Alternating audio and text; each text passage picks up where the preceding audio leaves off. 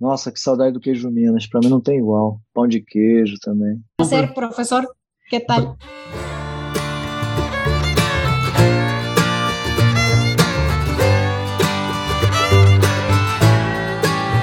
Bom dia, boa tarde, boa noite. Vocês viram aí, comecei o episódio um pouquinho diferente, com um trechinho do professor Carlos Peralta e da Marcela Moreno, que são meus convidados hoje. E vocês já puderam perceber que são professores de fora, professores da Costa Rica, apesar do professor Carlos falar um português perfeito. Então, pessoal, a professora Marcela, ela fala espanhol, eu não sou fluente em espanhol, nunca estudei a língua, mas em virtude das viagens, de estudar os textos acadêmicos, a gente acaba tendo algum contato.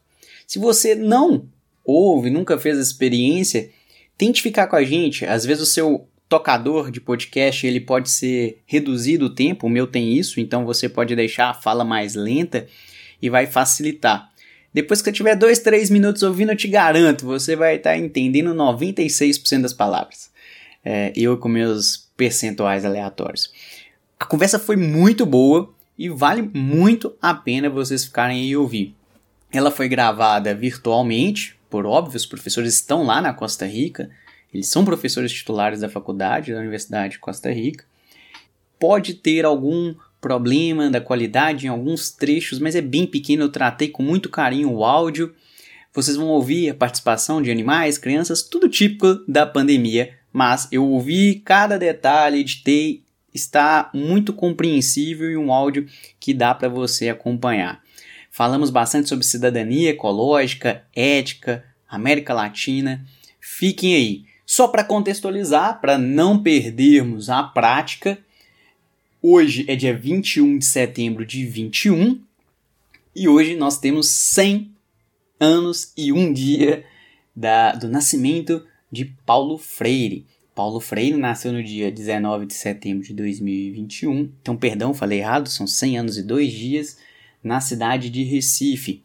Os professores mencionaram na nossa conversa do centenário de Paulo Freire e confirma aquilo que a gente sempre ouve de pessoas de fora do país. É um, uma pessoa que estudou a pedagogia e uma filosofia crítica a favor aí de não sermos oprimidos a partir do conhecimento, que busca uma prática e de alguma forma nos inspira a sermos educadores e acadêmicos que buscamos romper as barreiras da universidade, dos colégios, em busca de um contato com a realidade e a partir deste contato com a realidade criarmos conhecimentos e reflexões. Inclusive, é, de alguma forma, um dos objetivos que eu tenho com esse podcast, que eu não ganho nenhum centavo, enfim. E por isso, por eu não ganhar, eu te peço, compartilhe com um amigo, gostou, manda para aquele amigo, pode ser de qualquer área do conhecimento que não faz um estudo formal, mas que pensa as questões ambientais, questões da América Latina e poderá ser interessante. Curta nos agregadores de podcast, siga, tudo isso que ajuda a propagar uh, o conhecimento e essa atividade que eu tenho feito aqui. Beleza? Reforçando, temos o link do evento que estamos divulgando na, na descrição do episódio. Então você clica aí, clica no link, faça a inscrição, é gratuito e fique acompanhando que as atividades serão muito boas. Fica por aqui, vamos então para a conversa. Um grande abraço a todos.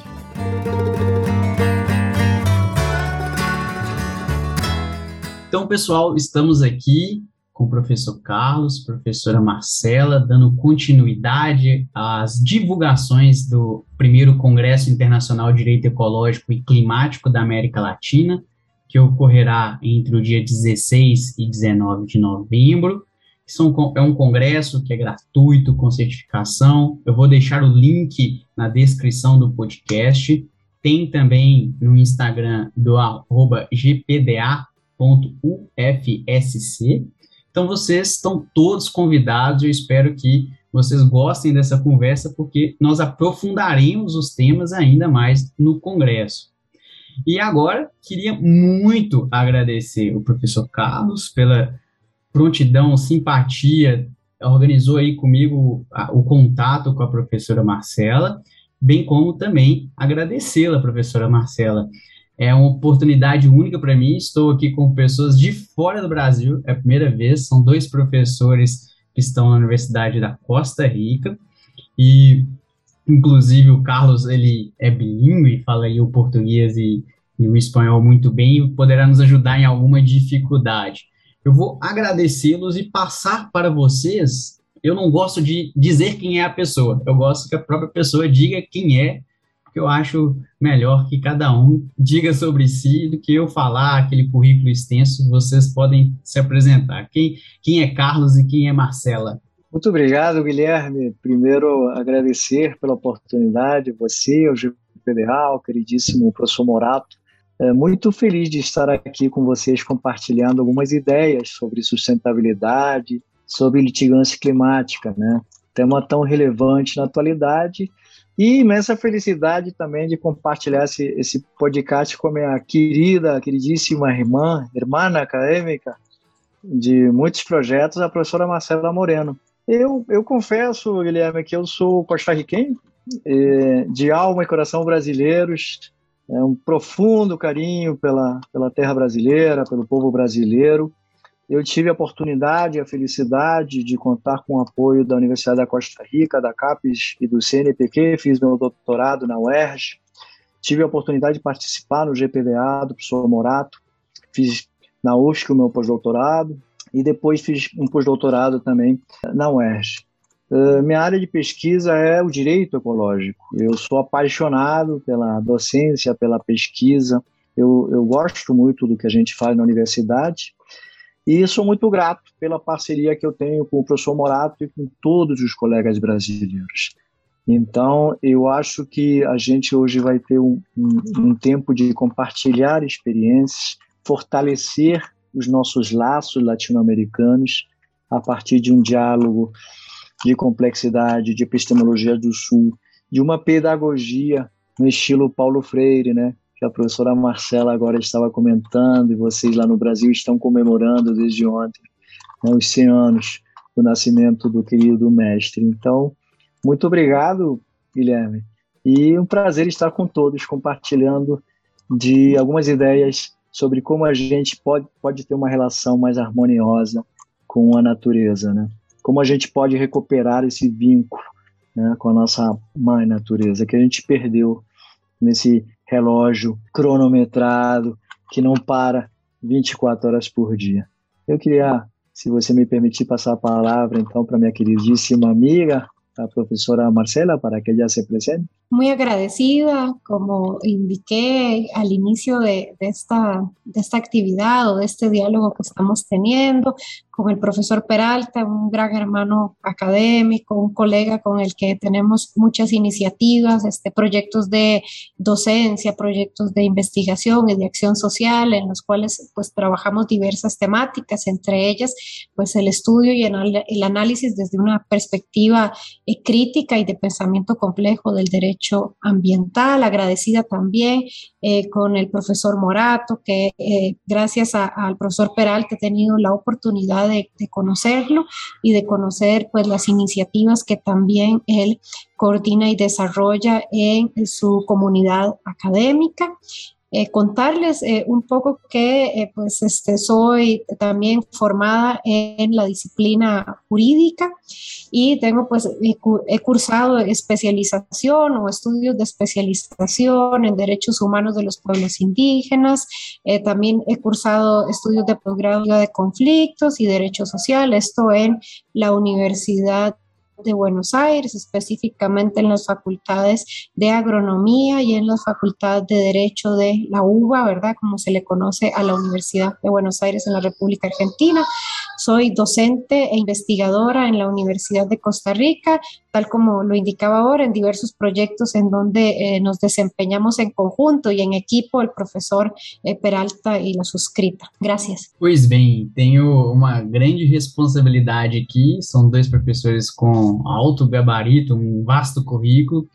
Peço até desculpa para o Carlos, mas sinto ainda mais honrado que eu estou diante de uma mulher aqui. Todas as vezes que eu convido as mulheres, eu fico mais feliz que a gente precisa, às vezes, deixar que a mulher fale, porque nós somos violentos quanto homens que vamos ocupando os espaços e, Enfim, é, eu fico muito feliz. Muitíssimo obrigado, professora Marcela. É, mas bora lá, vamos, vamos conversar. O tema central do, do Congresso, ele trata no, no título sobre direito ecológico, climático e da América Latina. E pelas apresentações de vocês, eu já me sinto extremamente provocado justamente na questão da América Latina. Eu vejo até ao fundo da, da professora Marcela um símbolo muito bonito da mulher mesmo, que, que não sei se eu estou lendo corretamente, mas que parece representar a mulher da América Latina, que tem traz tantos simbolismos. Como que a gente pode já iniciar o debate falando assim, o que, que temos de peculiar entre América Latina e litigância climática? É, obrigado, Guilherme, pela pergunta. Né? Eu acho que a América Latina, e, e é uma questão que é tão linda do direito ecológico, ela permite a gente analisar as, as, diversas questões, o direito ecológico ele permite a gente analisar as diversas questões da atualidade a partir de, de, de perspectivas múltiplas. Né? Ele consegue sair da, da frieza, muitas vezes, da norma e se aproximar das questões sociais, daquelas questões que estão mais ligadas com a, a, nossa vivência diária. E a América Latina é aquele mosaico que eu falo, aquele mosaico lindo, né, que está muito bem representado, como você falou, Guilherme, na, na imagem da professora Marcela, na imagem de uma mulher indígena com uma bandeira de múltiplos colores, cores, né? A América Latina é uma potência de biodiversidade, né? é uma potência, inclusive, de sociodiversidade. E muitas vezes a gente pensa que a gente vive em, numa espécie de caixinhas isoladas dentro da América Latina, né? Como se a gente não, for, não fosse uma região com características próprias que, na diferença, permitem a gente construir uma identidade muito, muito peculiar, muito particular. E quando a gente fala de litigância climática, a gente logo pensa numa questão que parece muito complicada, só que a gente tem que pensar que mais do que complicado é uma questão complexa. E é uma questão que ela tem uma relação dire direta com os direitos da sustentabilidade na América Latina. E os direitos da sustentabilidade na América Latina, eles estão necessariamente muito próximos e são simétricos com os direitos humanos, com as nossas liberdades, com a possibilidade de eu enxergar a minha realidade na realidade do outro. Eu acho que a pandemia evidenciou isso muito claramente. Então, questões climáticas elas estão diretamente relacionadas com questões sobre segurança alimentar, com questões sobre segurança hídrica, com questões do meu dia a dia como cidadão da América Latina. Então, acho que uma das grandes virtudes desse evento que será organizado em novembro é tentar nos aproximar, tentar fazer uma relação de experiências na América Latina para fazer uma construção, uma construção que permita enxergar quais são os nossos problemas e de que maneira essas problemáticas que não estão sendo enxergadas pelo executivo, pelo legislativo, poderiam ser observadas, visualizadas no judiciário, a partir de uma nova hermenêutica, né, de uma nova forma de entender o direito no judiciário, que seja capaz de reconhecer esses novos direitos da sustentabilidade, dar voz às comunidades tradicionais, sejam comunidades indígenas da América Central, sejam quilombolas no Brasil, sejam, a, a, sejam as comunidades do Rio Atrato na Colômbia, enfim, eu acho, então, que litigância climática, a gente tem, tem, tem que partir da ideia de que constitui uma possibilidade, um novo paradigma para a gente reconhecer os direitos dos outros. Dos outros que muitas vezes são invisibilizados por questões diretamente relacionadas com o que o Martins Allier chamaria ecologismo de los pobres, o ecologismo de los pobres. As injustiças socioambientais que caracteriza uma América Latina que uh, uh, historicamente tem sido dividida, né? tem sido enxergada de uma forma fragmentária. Litigância climática é uma possibilidade, então, da gente, a partir de um diálogo interdisciplinário, de pensamento complexo, tentar, em primeiro lugar, olhar a América Latina como um todo. Como um todo e com uma possível potência em, termo, em termos de novos paradigmas ecológicos. O Equador e a Bolívia são um exemplo né, de possibilidades de reconhecer direito ecológico nas próprias constituições a partir de un paradigma ecocentrista. Eh, creo que, bueno, primero que todo coincido con lo indicado por el profesor Peralta y también es importante agregar que si queremos pensar en una perspectiva amplia del acceso a la justicia, tendríamos que comenzar a pensar también en dónde tiene lugar ese acceso a la justicia.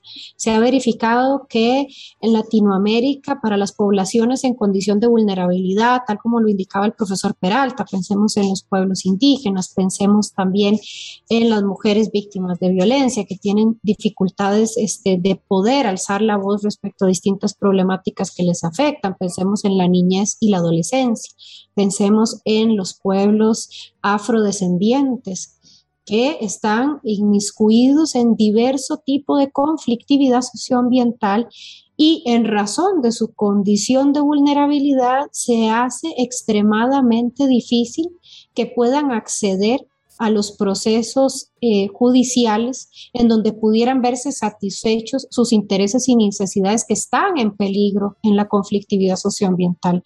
Entonces, pensar en un adecuado acceso a la justicia para dirimir los conflictos socioambientales también lleva a pensar en la necesidad de tener plataformas alternativas en donde pueda generarse un diálogo efectivo y una participación efectiva y real de las poblaciones en condición de vulnerabilidad.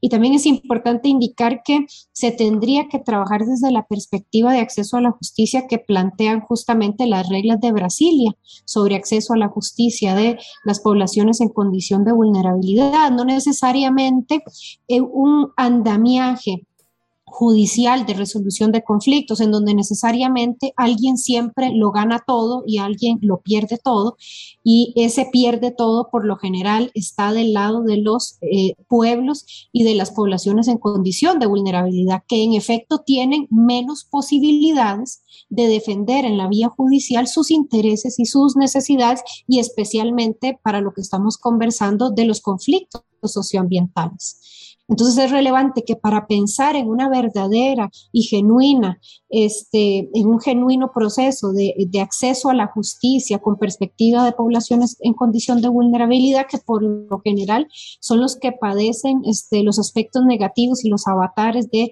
este, la degradación del entorno y distinta conflictividad socioambiental que afecta su calidad de vida, también deberíamos propiciar la existencia porque no la hay o es nula o tenemos muy pocas experiencias de este, generar plataformas en donde estas poblaciones tengan una participación efectiva, tengan acceso a información de calidad y ahí también pasamos al tema que también discutimos con el profesor Peralta ampliamente, el tema de la alfabetización y hablando y volviendo al tema de la conmemoración de los 100 años de del, gran maestro Paulo Freire.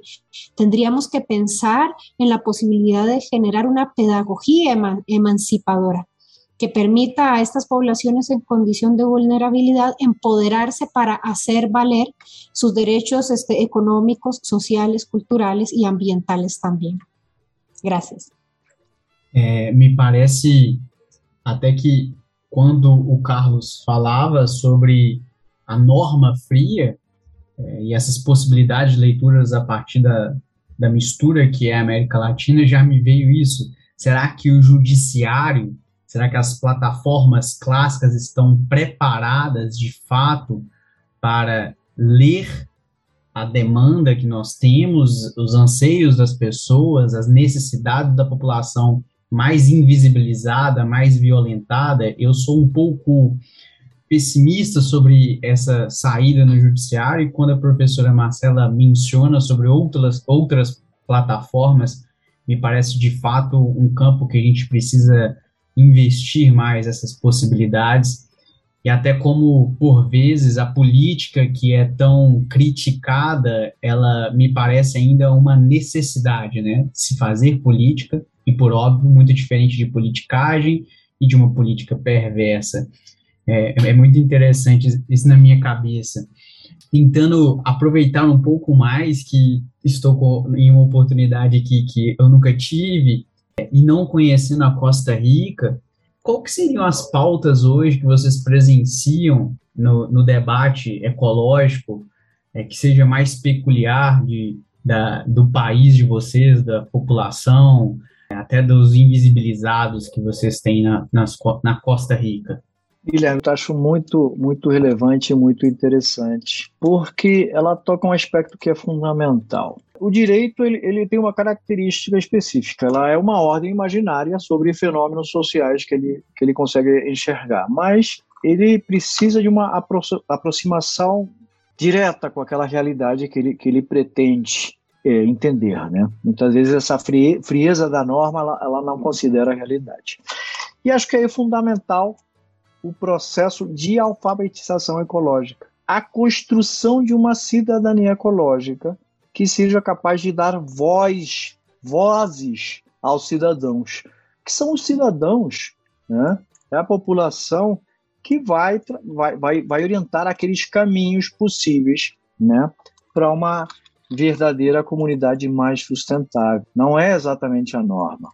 O judiciário, e você falou muito bem, a professora Marcela colocou, ele, ele de alguma maneira ele vai representar uma possibilidade né, de resposta quando as coisas não dão certo. O ideal é a gente ter uma relação de afinidade com a natureza. Curiosamente, no antropoceno, nesse processo que a gente discute se, se, se foi originado né, com a conquista, com a colonização, ou se foi originado com a Revolução Industrial e a grande aceleração, na verdade, e, e, o fato atualmente é que o antropoceno, na verdade, é, é uma construção na qual os seres humanos dividimos a história da natureza da nossa história sociocultural.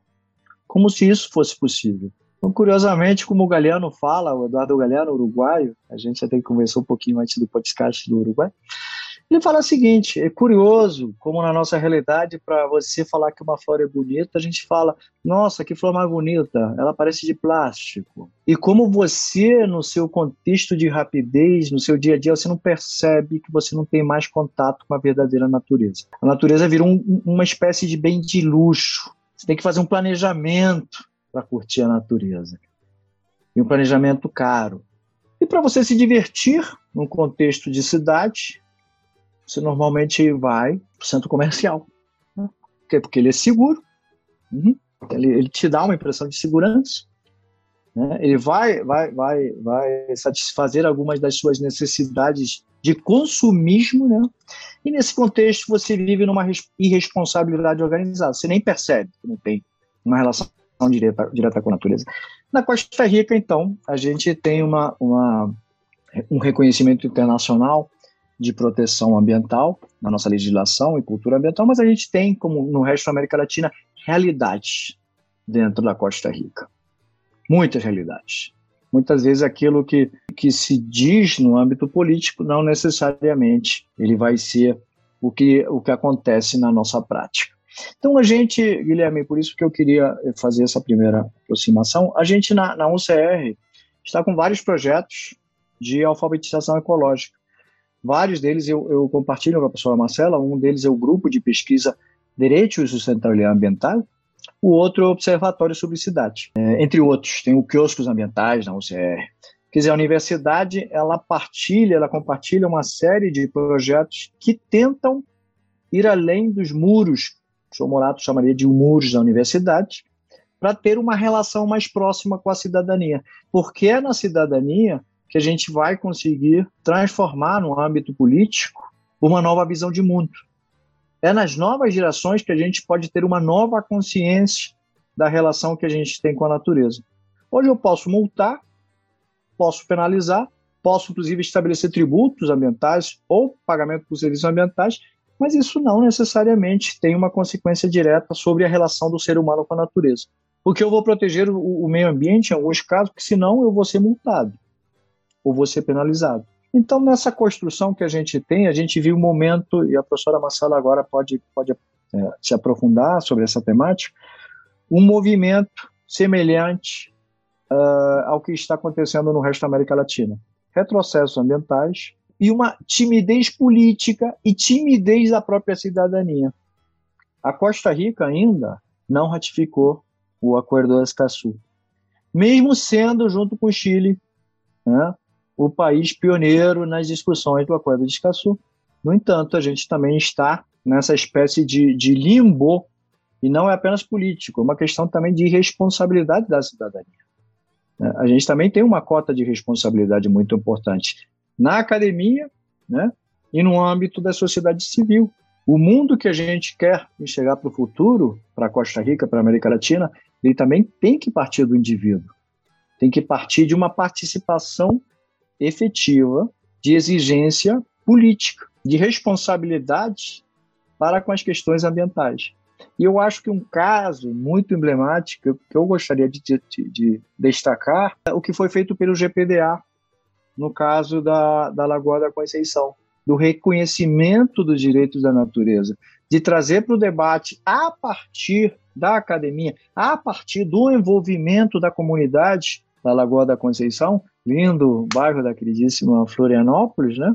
E que tem toda uma cultura na Lagoa da Conceição. Então você traz esse debate para o judiciário e esse, e esse debate permite, ao mesmo tempo, criar educação ecológica. E esse caso concreto da Lagoa da Conceição, ele já está sendo discutido aqui na Costa Rica. Né? Já está sendo debatido nos nossos, nos nossos muros da universidade e também está sendo comentado fora dos muros da universidade como possibilidades reais que existem para a gente enxergar a natureza a partir de um paradigma que não necesariamente seja antropocentrista. Bien. Eh, creo que sería, eh, pues, eh, al menos desde mi perspectiva, importante agregar a lo que indicaba el profesor Peralta, que, bueno, al menos yo muy personalmente veía en el contexto pandémico una oportunidad que no sé si se va a cumplir o no, pero que sí, todavía existe una gran oportunidad para repensar la cosmovisión clásica, occidental, capitalista, consumista que nos enseña a relacionarnos con el entorno, decir, con la naturaleza y con eh, los animales no humanos de una manera este, que la rige la explotación y que nos lleva directamente a una, a una acelerada degradación del entorno y a los efectos que estamos ya padeciendo del cambio climático. Entonces, ¿por qué veo en la pandemia una oportunidad? Porque creo que es de vital importancia que nuestra especie, y cuando me refiero a nuestra especie, hablo principalmente del hombre occidental, ¿verdad? Dominado por el, el esquema capitalista en el sentido del consumo desmedido y que nos lleva justamente a explotar de forma desmedida el ambiente y a otras especies este, distintas a la nuestra. Tendríamos que pensar entonces en otra forma de origen que culturalmente explique nuestro lugar histórico en este momento en el planeta, pero tomando con, en especial consideración a este, otros sujetos este, con derechos este, que todavía no, no terminan de ser considerados en tal subjetividad, como lo puede ser, lo mencionaba el profesor Peralta, la naturaleza misma y los animales no humanos. Eh, generar una nueva cosmovisión post-pandémica es vital, vital para que podamos seguir existiendo y sería la única luz de esperanza para las próximas generaciones. Esto es algo que otros pueblos con otras eh, cosmovisiones tienen muy claro, ¿verdad? Como por ejemplo los distintos pueblos originarios que reconocen una subjetividad especial y un respeto específico a la naturaleza y a los animales, ¿verdad? Eh, esa bandera que tengo atrás justamente evoca eso. Este es, el, es la bandera, se le llama Huipala y es la bandera de la unión de los pueblos originarios andinos y que también evoca justamente ese respeto, ese respeto a otras especies, ese respeto a la naturaleza y a una comunión y una convivencia este, pacífica, ese pacífico en mayúscula, ¿verdad?, con nuestro entorno, que es lo que finalmente nos va a permitir eh, seguir existiendo como especie. La pandemia se vislumbra como, por eso la veo como una oportunidad para generar una nueva cosmovisión del hombre occidental y todavía no quiero perder la esperanza y la necesito porque tengo un hijo, así que necesito este creer que eso es posible, ¿verdad? Y también importante este, indicar con lo que nos decía el profesor Peralta que no podemos generar estos cambios de paradigma si no existe un compromiso ético y un compromiso político en términos de voluntad por parte de las autoridades estatales y también por parte de este, las universidades y en especial las universidades públicas, ¿verdad? Que tienen un mandato de eh, pues respetar el humanismo y ese humanismo que tendría que ser ecológico en estos tiempos. Entonces, lo que decía el profesor Peralta, y, aquí quiero ampliar también refiriéndome a este eh, proyecto increíble que coordina el profesor Peralta, el GPDS de la Universidad de Costa Rica, que es un proyecto pionero y precedente. ¿Por qué? Porque es un proyecto que lleva a la reflexión sobre la necesidad de eh, tener un pensamiento orientado hacia la sustentabilidad, pero que no es un debate o un diálogo que se queda solamente en lo teórico o se queda dentro de los muros de la academia sino que también es un proyecto que ejerce la acción social, un quehacer universitario que, en otras latitudes se le conoce como extensión universitaria, y esa ventana de la acción social es lo que nos vincula directamente con las comunidades y las poblaciones en condición de vulnerabilidad. Y que ahí sí se establece de manera emancipadora, y vuelvo aquí a traer a este referente pedagógico es Paulo Freire, que nos ayuda a tener un diálogo en igualdad de condiciones justamente con las poblaciones en condición de vulnerabilidad que muchas veces tienen otra perspectiva eh, muy distinta eh, a la académica o a la teórica de lo que es la conflictividad. Entonces ahí tenemos una incidencia práctica, una incidencia que va hacia, hacia lo pragmático, ¿no? Y en donde ahí sí podemos reflexionar en clave crítica sobre los avances teóricos y hacia dónde debería girar, eh, hacia dónde deberían girar las discusiones académicas y teóricas en beneficio de las necesidades e intereses genuinos de las comunidades y pueblos beneficiarios. Porque finalmente una academia que construye conocimiento, aquí vamos también a lo que mencionó el profesor Peralta al inicio, las epistemologías del sur, ¿verdad? Si no tenemos como regla básica que generamos conocimiento de carácter científico para mejorar la calidad de vida de quienes más lo necesitan, en este caso las poblaciones, insisto, en condición de vulnerabilidad respecto a su acceso a la justicia, pues sería un pensamiento estéril, un pensamiento artificial, o como lo diría eh, Sigmund Bauman, un, pensamiento y la construcción de un conocimiento casi que líquido, eh, prácticamente un conocimiento cosmético. Y en el momento que vivimos actualmente, pues la academia está llamada a alejarse de ese tipo de construcción de conocimiento cosmético y debería la academia pues alzar la voz en sentido crítico y en sentido complejo, como mencionaba el profesor Peralta, de eh, visibilizar el divorcio que existe entre el discurso político y las prácticas que es los ejemplos que ponía el profesor Peralta, ¿verdad? Disfrutamos muchísimo este, a nivel de eh, distintas cámaras y, en especial es el sector turismo en el país, porque se beneficia muchísimo del turismo y de la venta de este país como un país verde, pero este país verde está dejando de hacer cosas, está dejando de emitir este, política pública que nos logre mantener tener como un país verde. Eh, por ejemplo, como mencionó el profesor Peralta, eh, la insistencia en no ratificar el acuerdo de Escazú, eso nos aleja de esa imagen verde que hemos vendido al mundo y que le viene muy bien, por ejemplo, al, sector turismo en términos económicos. entonces habría que reflexionar cuáles son los objetivos de ser verde. Vamos a seguir siendo verdes. Por ejemplo, plantear el tema de eh, la, la, necesaria discusión de cómo eh, se generan políticas públicas de ordenación del territorio y de la conformación de las ciudades. ¿A qué le vamos a dar prioridad? ¿A la flota vehicular, que es altamente contaminante? ¿O vamos a hacer el esfuerzo de tener, este, por ejemplo, transporte alternativo que tenga bajo impacto ambiental, que tengamos ciudades que sean este, para los peatones, para las bicicletas, o vamos a enverdecer las ciudades para que no sean eh, bloques monolíticos de concreto. Esos diálogos y, la perspectiva crítica que hay que tener respecto a esos desafíos es en lo que la academia pues debería eh, seguir contribuyendo y también visibilizar ese divorcio o esa disociación que hay entre un discurso eh, político correcto en términos verdes y prácticas que no coinciden con ese discurso. Poxa, professores, foram muitas, muitos assuntos em, em duas respostas, muito bem explorados e, e que nos contextualiza algumas necessidades que acho que ambos falaram a palavra cidadania e que para mim parece já deixar um, um gancho para eu já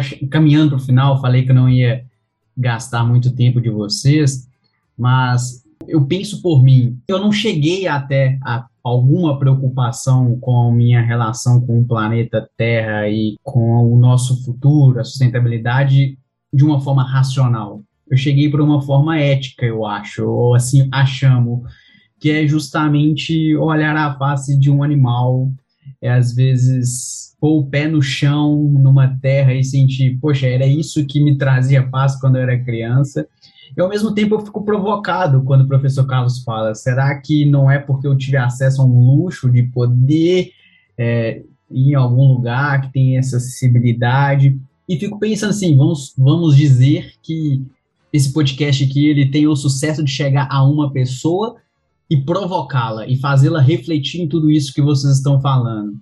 Se essa pessoa se perguntar como eu posso ser um cidadão mais alfabetizado? Como eu posso ser um cidadão é, que contribua para as pautas que a professora Marcela e o professor Carlos estão mencionando? O que, que ele poderia fazer? Como, como ele poderia agir? Guilherme, acho que a tua observação acho que é uma, é uma provocação muito interessante. É, a gente, como a professora Marcela falou, a gente acho que tem que, em primeiro lugar, a gente tem que se olhar. Para a gente mudar o mundo, a gente tem que se colocar no sapato do outro. Muitas vezes a gente acha que a gente vive numa espécie de borbulha, né? A gente normalmente, como eu falei, a gente vive em caixinhas, né? O Latour, ele, o Bruno fala isso, Bruno Latour. A gente vive numa caixa, na minha caixa, na qual eu estou protegido na minha casa. Eu entro em outra caixa, que é meu carro, e nessa caixinha eu vou para o meu trabalho, entro em outra caixa com ar condicionado. Eu fico o dia inteiro nessa caixa, né, protegida, não enxergando o outro, não enxergando a diferença. Né, e nessas caixas a gente vai vivendo, né, dia a dia, como se tudo fosse normal. E eu, eu, eu tenho uma reflexão muito interessante que o Mohan ele fez há pouco tempo, com a ocasião da pandemia. Ele lançou um livro sensacional sobre uma nova forma que a gente tem que. uma nova forma de pensar para a gente tentar enxergar um mundo diferente. Ele fala: se a gente continuar nesse ritmo atual, ele literalmente diz o seguinte: a gente está caminhando como sonâmbulo em direção à catástrofe. Porque a gente acha que não é com a gente. A gente, muitas vezes, nessas caixinhas, a gente acha que a problemática ecológica é distante. É uma coisa que não é comigo. As catástrofes, os desastres ambientais não são comigo. É uma coisa que acontece lá em outro país, lá em outra localidade do meu país, e eu continuo com esse consumismo irreflexivo. Então aí tem uma parte muito, muito relevante da academia. Como a professora Marcela falou, a gente, como professor da Universidade da Costa Rica, como pesquisador do Instituto, claro que a gente tem que pensar nessa alfabetização a partir também das questões de produção uh, bibliográfica, né, de conscientização nas nossas aulas, mas a gente também tem que se aproximar daquele outro, que muitas vezes não tem as possibilidades de sair dessa quarentena constante, diria o Boaventura. A gente ficou meio que uh, estressado com o que um ano e meio de pandemia, de quarentena, de restrições. E o mais curioso é que tem gente, tem muitas pessoas, bilhões de pessoas no mundo todo, que constantemente estão em processos de quarentena grupos vulneráveis, seja idoso, seja mulher, seja comunidade tradicional, seja aquelas pessoas com trabalhos informais, subemprego, o mundo vive numa constante quarentena.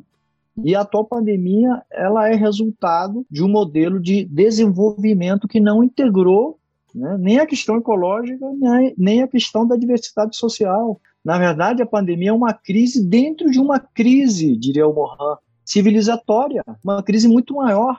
Só que ela veio a mexer aquela engrenagem de crises e colocou em evidência as enormes desigualdades sociais, econômicas, dentro dos países e no, e no mundo todo.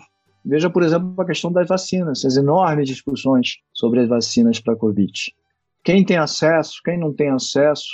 Tem gente que só está preocupada atualmente, no atual contexto de pandemia, as pessoas às vezes ficam preocupadas porque não conseguem sair de casa para viajar fora do país. Então, é uma questão ética.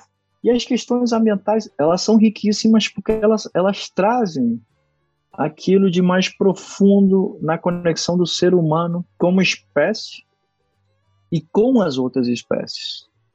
Se a gente não conseguir, dentro do direito e dentro das áreas das ciências naturais e sociais, fazer um link comum que permita enxergar essas caixinhas numa caixinha muito maior, a gente não vai dar conta do recado. As questões ambientais e sociais são políticas, claro, são jurídicas, sim, e são econômicas. Mas, acima de tudo, são questões éticas. São questões que têm que ser trabalhadas, e por isso eu, gosto tanto. A gente tem no, no GPDS, que eu falo que é filho do GPDA, da UFSC, irmão do GEMAD da UFSC, do Complexo, e Fortaleza, da queridíssimas professoras Germana, Alice, Pedro Curvelo, Patrick Ayala também, a gente tem um trabalho interessante a, a, ser feito, muito interessante. E esse trabalho, ele está diretamente relacionado com a alfabetização ecológica. A gente, tem, a gente tem que trabalhar com o nosso futuro. E o nosso futuro é repensar os nossos modelos hegemônicos a partir das crianças, a partir das novas gerações. E lógico que a gente tem que ter o nosso grão de areia de conscientizar, de sensibilizar, porque ainda tem muito ceticismo com relação à mudança climática tem muito ceticismo com relação a, ah, mas tudo bem, uma restrição ambiental, mas aí eu vou ficar sem trabalho. Porque muitas vezes as pessoas não têm opção. E para essas pessoas terem opção, o caminho é a gente abrir o leque e tentar entender uma sustentabilidade. O professor Vinter, o professor Morato falaria, sustentabilidade forte. E essa sustentabilidade forte, ela tem que partir do equilíbrio ecológico, do respeito dos serviços ecológicos essenciais e tem que ligar, tem que fazer a relação com a questão econômica e política, sim, mas principalmente também com a questão geográfica, cultural e ética. A própria litigância climática, que a gente vai discutir num projeto excepcional, pioneiro, que é o Observatório sobre Litígio Climático, ela passa por essa ideia de alfabetização ecológica nas escolas no âmbito político, a gente tem que ter uma alfabetização ecológica no âmbito político e a gente tem que ter uma alfabetização ecológica também no judiciário e no direito, que permita migrar de um direito ambiental ancorado numa lógica civilista, penalista, do direito administrativo, das caixinhas disciplinárias do direito, para uma lógica holística, com uma nova hermenêutica e principalmente com uma capacidade de enxergar os conhecimentos tradicionais, os saberes da diversidade. Não adianta a gente ter, por exemplo, na Costa Rica ou no Brasil, a, a melhor legislação ambiental do mundo, porque a gente não vive numa caixinha. A gente precisa uma conexão ou um novo pacto. A gente poderia até chamar um novo pacto da modernidade, da pós-modernidade. E esse pacto ele passa pela ideia de uma cidadania cosmopolita. As fronteiras elas são criações humanas. Né? Essas fronteiras são caixinhas ancoradas naquela ideia cartesiana que separa, que faz um pensamento disjuntor. Então, acho que a gente realmente precisa realmente encontrar a nossa humanidade. Para encontrar a nossa humanidade, a gente tem que encontrar essa humanidade entendendo que a gente forma parte da natureza e não estamos separados da natureza. Então, é uma discussão muito ética e, inclusive, muito filosófica que a gente tem que trazer para o debate. Eh, bueno, para, para, concluir con esta eh, eh, presentación de ideas muy profundas que hace el profesor Peralta, este, con lo cual coincido, ¿verdad? Este, el cambio de una cosmovisión, es decir, el entender los orígenes de del por qué está nuestra especie eh, en este planeta y cómo deberíamos relacionarnos eh, con el planeta, pues amerita una discusión filosófica y una discusión ética ante todo, que finalmente terminaría impactando las maneras en las que nos relacionamos con el entorno y nos relacionamos con las otras especies no humanas. Eso tendría que cambiar pero es algo que no, como lo hemos eh, conversado eh, esta tarde, es algo que no podría suceder de la noche a la mañana y tampoco ha de suceder de manera espontánea. Implica una reflexión crítica y también una reflexión de las distintas corrientes teóricas que han impactado la manera en la que nos organizamos y cooperamos como especie para la consecución de nuestros objetivos. Pero ahí lo que tendríamos que valorar es si tenemos este, como norte la consecución de los objetivos correctos. Parece que la acaparación de recursos que no necesariamente requerimos como especie es la acaparación en sí, lo que nos impulsa hacia el futuro, es el consumo desmedido e irreflexivo lo que nos impulsa hacia el futuro. Esos son los grandes objetivos de nuestra especie. Y aquí me voy a permitir pues hacer una reflexión eh, filosófica y también ideológica. Eh, eh, admiro muchísimo la perspectiva de pensamiento, por ejemplo, de Henry David Thoreau, que, que, ha sido el precursor de lo que es el anarquismo ecológico, como se le conoce hoy en día. Lo que nos planteaba Henry David Thoreau este, a, los finales del, siglo XIX, inicios del siglo XX, era justamente eso que estoy comentando, cuáles serán los objetivos genuinos de nuestra especie. Y para averiguar cuáles son los objetivos genuinos de nuestra especie que nos han de permitir sobrevivir y tener una supervivencia a lo largo del tiempo y para las futuras generaciones, esa respuesta no puede estar dada en un contexto artificial. Y me refiero artificial a esas casitas y compartimentos de las que nos hablaba el profesor Peralta. Tendríamos que regresar al vínculo genuino con el entorno, con la naturaleza y con otras especies en los entornos naturales y que nos permita quitarnos esa vela, esa venda, perdón, esa venda artificial que tenemos respecto a nuestras verdaderas y genuinas necesidades. Tenemos nublado el pensamiento como eh, humanidad respecto a cuáles serán nuestras necesidades e intereses genuinos para poder sobrevivir en el planeta. Esa respuesta no puede venir dada de eh, perpetuar los entornos artificiales en los que nos desenvolvemos de manera global.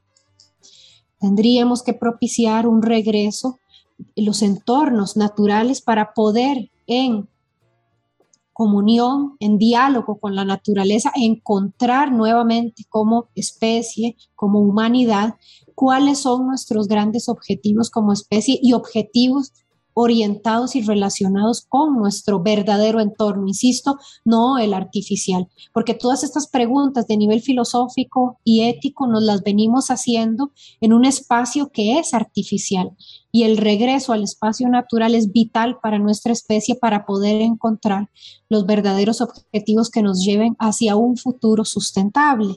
Y quisiera nada más terminar este, diciendo lo siguiente, bueno, pero ¿cómo se hace eso, verdad? Porque suena muy lindo acá en el diálogo que estamos teniendo, pero ¿cómo se hace eso? Y ahí me voy a referir a una voz esperanzadora que es la voz de, del gran divulgador eh, naturalista eh, británico que es David Attenborough, ¿verdad? Que tiene este gran programa que todos desde pequeños pues me parece que hemos visto que es la vida en la tierra, ¿verdad? Y lo que nos dice David Attenborough y en los últimos eh, tiempos es que contamos con la tecnología y el conocimiento suficiente para vivir de otra manera es decir, el conocimiento que nos lleva hacia, la sustentabilidad y hacia la posibilidad de vivir de una manera más armónica con el entorno y las demás especies este, que componen también este entorno, ya ese conocimiento está dado, esa reflexión filosófica, teórica y ese acervo de conocimiento científico ya lo tenemos. ¿Qué nos falta? Suficiente voluntad como especie para abandonar esos objetivos de vida artificiales y avanzar hacia ese nuevo pacto del que nos habla el profesor Peralta y ese pacto tendría que estar dibujado este, o los límites de ese pacto deberían estar, o esas coordenadas deberían estar trazadas como hoja de ruta según esos objetivos que nos permitan el regreso a una vida pues mucho más armónica con la naturaleza y las demás especies animales. Si no, eh, vamos directo, este, como dice también el profesor Peralta, evocando al profesor Morán, ¿verdad? Vamos directo al abismo. Y las, las señales de que vamos al abismo, pues nos las empieza a mostrar el actual contexto pandémico. Así que eu vou usar a ousadia aqui de sintetizar, né? Para quem está ouvindo e queira, talvez pesquisar sobre novas tecnologias, novos conhecimentos, seja muito importante. Mas talvez, né, o passo antes para conseguir sair destas caixas seja este movimento ético que os dois professores acabaram de falar e que talvez, em uma medida muito exacerbada, muito grande, nós temos um egoísmo que está sempre nessas caixas, onde que nos traz mais conforto. E parece que precisamos sair para olhar o outro de tal forma tão radical que o outro possa ser, inclusive, um outro não humano, outras formas de vida. Parece bem importante. Desculpa essa síntese. Já caminhando para o final, eu pedi até para o professor Carlos para te caminhar, mas não sei se caminhou, que eu gostaria que vocês indicassem alguma coisa. Pode ser o que quiser, um filme, uma música, um documentário, um livro, qualquer coisa para quem está, quem está nos ouvindo poder consultar. E nem precisa ter a ver com o tema. Obrigado, Guilherme. Eu, eu primeiro queria agradecer a oportunidade né, de estar aqui compartilhando com você, com a professora Marcela. Acho que esses, esses espaços são muito enriquecedores. Sobre compartilhar, tanta coisa para compartilhar sobre, sobre natureza que é até, é até difícil, né? Eu acho que nesses momentos o mais importante é a gente realmente refletir, né? é, sobre um sentimento de biofilia. Eu e a Marcela temos falado sobre isso recentemente. Tem um livro muito interessante do Edward Wilson que ele fala sobre biofilia, dessa nossa relação que a gente perdeu com a natureza. Nós somos filhos biológicos. Então esse livro do Edward Wilson, que é bem recente, é muito interessante. Ele vai nos permitir ter realmente essa proximidade ou refletir sobre essa necessária aproximação do ser humano com a natureza. Eu acho que vale a pena é, dar uma olhadinha nesse livro. É, outra dica: se aproximar do GPDS, né? se aproximar uh, do nosso trabalho de alfabetização ecológica na UCR, nas redes sociais, no Facebook, no Instagram.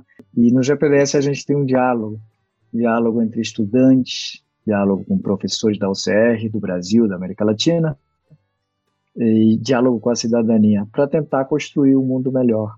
E a construção de um mundo me melhor só pode ser feita pelo diálogo, nunca pela violência, nunca pela imposição de ideias, né, que não sejam fruto dessa dessa reflexão ética tão importante e necessária nos dias atuais.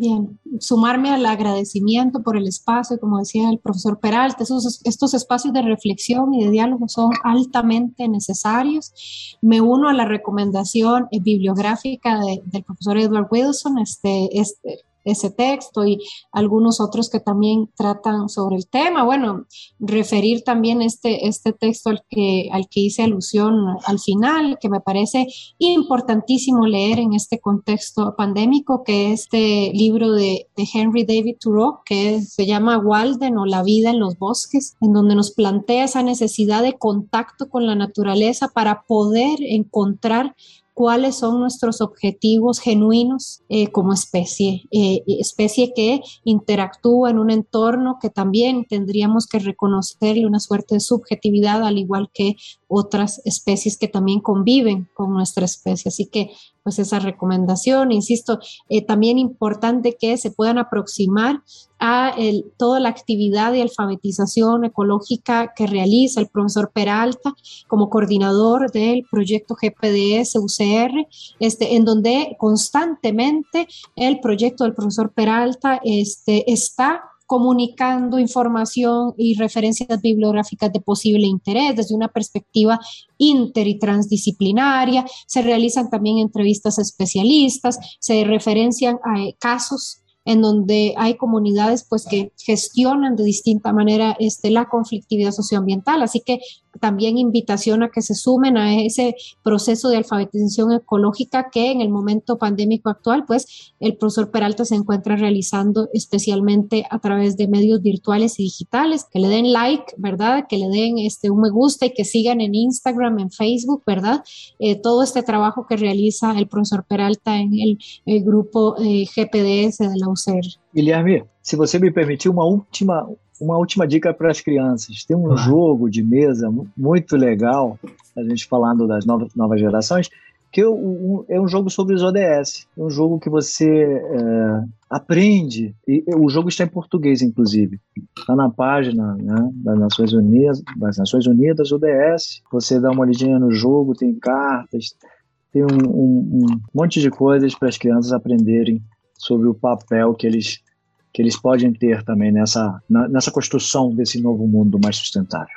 Obrigado, Guilherme. Nada que isso. Eu não conhecia, eu vou pesquisar esse aí. Eu tenho um sobrinho de seis anos, quem sabe já é algo bem legal para dar de presente. Eu também vou tomar liberdade de indicar, são duas indicações que me vieram durante a conversa, então é, acho bem, acho que faz algum sentido. Uma é justamente a poesia do Eduardo Galeano, que o professor Carlos Peralta fez referência, para quem não conhece, ela chama Está Envenenada a Terra. E é típico da poesia, são poucas linhas que trazem ali este cenário que vivemos e pode nos afetar. O afeto, para mim, tem um poder muito transformador. E o outro é uma música, só que eu indico ela no modo de videoclipe que tem no YouTube, que é Latino América do Calle 13, que é uma banda de rap e que é um clipe que eu já chorei algumas vezes vendo. Para mim, eu já tô levando para o final, encerra justamente essa conversa lembrando do clipe, porque é um grande prazer estarmos aqui entre irmãos latino-americanos, entre as suas peculiaridades suas vivências mais unidos aí no meio dessa complexidade. Professores, muitíssimo obrigado, muito legal tê-los aqui. De grande aprendizagem, conversa muito, muito gostosa de ouvir. Eu falei que eu sou um pouco pessimista, meu pessimismo diminuiu um pouquinho com essa conversa, porque nós falamos de ética e eu acho que se podemos ter ética, todos podem, podem ter, né? Muitíssimo obrigado. Então eu vou encerrando aqui o programa vocês não esqueçam que do dia 16 ao dia 20 de novembro nós teremos o Congresso Internacional, 16 a 19, perdão. Estão todos convidados, é gratuito. Vamos ter professores falando ainda mais sobre os temas aqui trabalhados. Vocês estão todos convidados. Até mais, pessoal. Tchau, tchau. Pura vida.